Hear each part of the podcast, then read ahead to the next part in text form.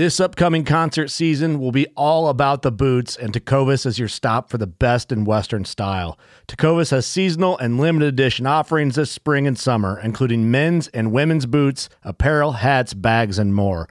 All Tecovas boots are made by hand in a time honored tradition with timeless styles that are always on trend. And Tecovas has first wear comfort with little to no break in period. It's hard to find this level of comfort paired with this level of style.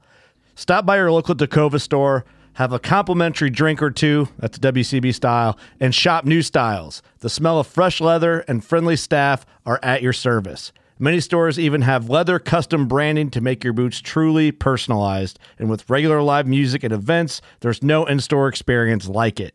If you can't make it into a store, just visit tecovas.com. That's T E C O V A S.com. They offer free shipping on all boots, as well as free returns and exchanges, and ship right to your door. Go to tecovas.com and find your new favorite pair of boots today.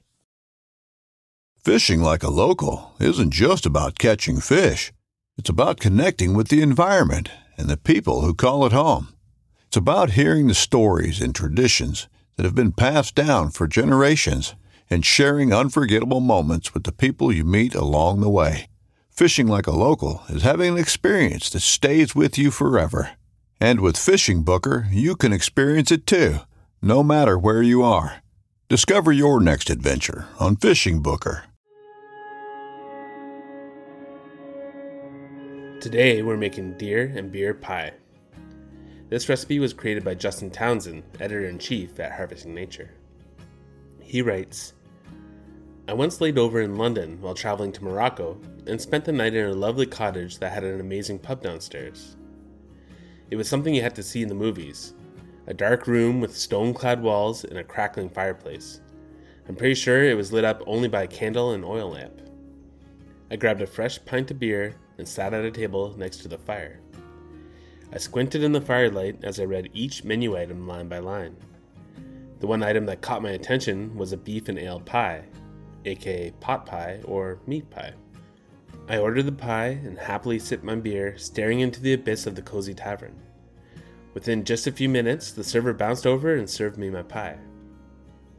I was very happy to crack through the crispy crust and dip my spoon into the rich, dark gravy beneath. As I spooned in the first bite, I was consumed by this dish. Perfectly cooked vegetables, firm but tender meat, rich hoppy gravy. I was in love and ate the whole meal without breaking for a breath. This dish is inspired by that moment and has hung around in my mind since that night. Feel free to use phyllo dough or puff pastry for this meat pie. I also cooked mine on the smoker, which added some smoky flavors to the entire dish. If you don't like ale, then sub in a dark porter or stout. I would lean away from hoppy beers for this dish. Think rich, balanced, and comforting. More cozy British tavern and less summertime barbecue. Cheers.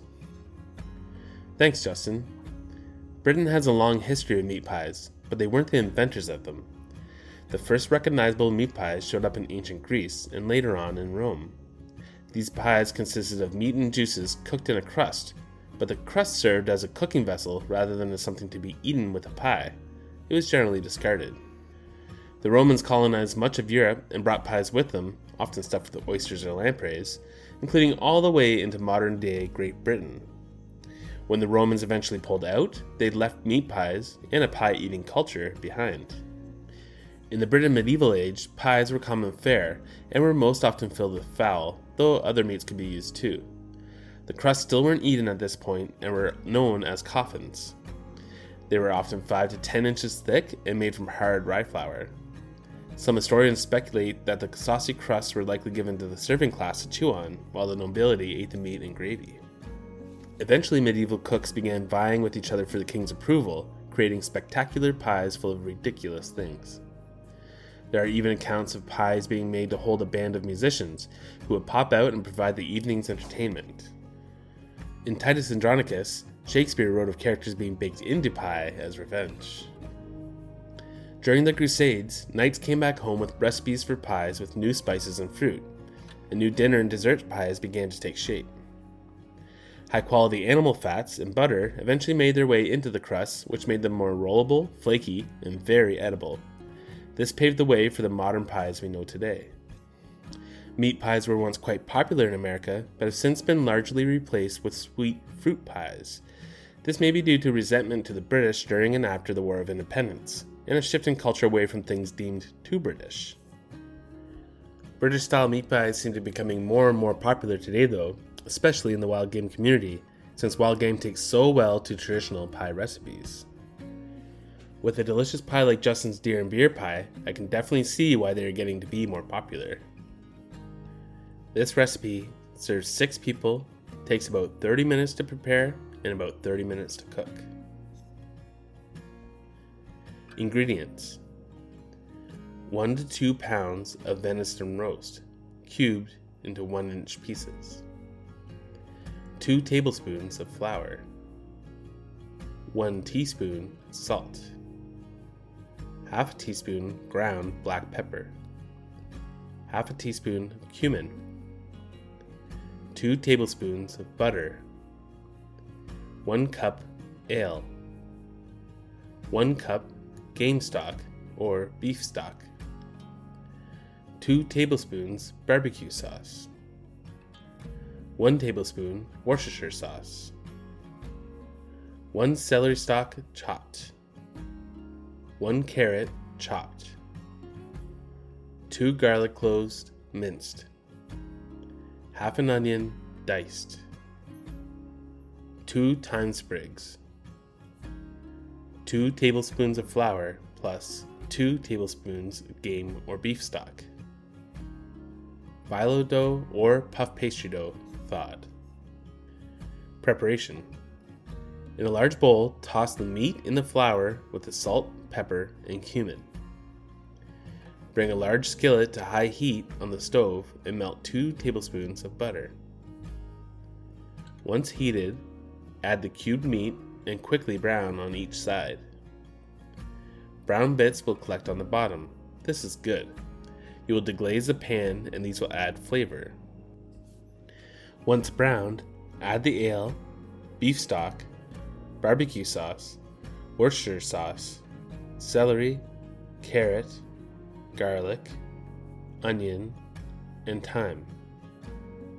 Bring the mixture to a simmer and then reduce the heat to medium and allow to simmer for 10 minutes. Whisk together the 2 tablespoons of flour and 2 tablespoons of stock until there are no lumps. Stir this into the mixture and simmer for an additional 5 minutes. You will see the sauce begin to thicken. Remove the mixture from the stove and place in a large bowl to cool. You can place the bowl in the fridge or freezer to speed up the process. While waiting, preheat the oven to 350 degrees Fahrenheit. Oil the inside of the pie pan or glass dish. Overlap a series of 5 to 6 pieces of phyllo dough to create the bottom part of your pie crust. Trim around the outside of the dough with scissors or a sharp knife. If using puff pastry, you only need one layer. Lightly brush oil onto the top of the bottom crust. Place in the oven and bake for 5 to 8 minutes or until it begins to brown. Remove the pie from the oven and add the filling if cooled. Place one sheet of phyllo dough over the top of the pie. Lightly brush oil onto the top. Repeat this process 5 more times with 5 more sheets. If using puff pastry, you only need one sheet. Trim around the outside of the dough with scissors or a sharp knife so that it doesn't hang over the pie plate. Place the pie in the oven for 10 to 15 minutes or until the phyllo dough crust is a nice golden brown color. Remove from the oven, allow to cool slightly, and enjoy. For more great wild fish and game recipes, be sure to subscribe and follow Antler and Fin.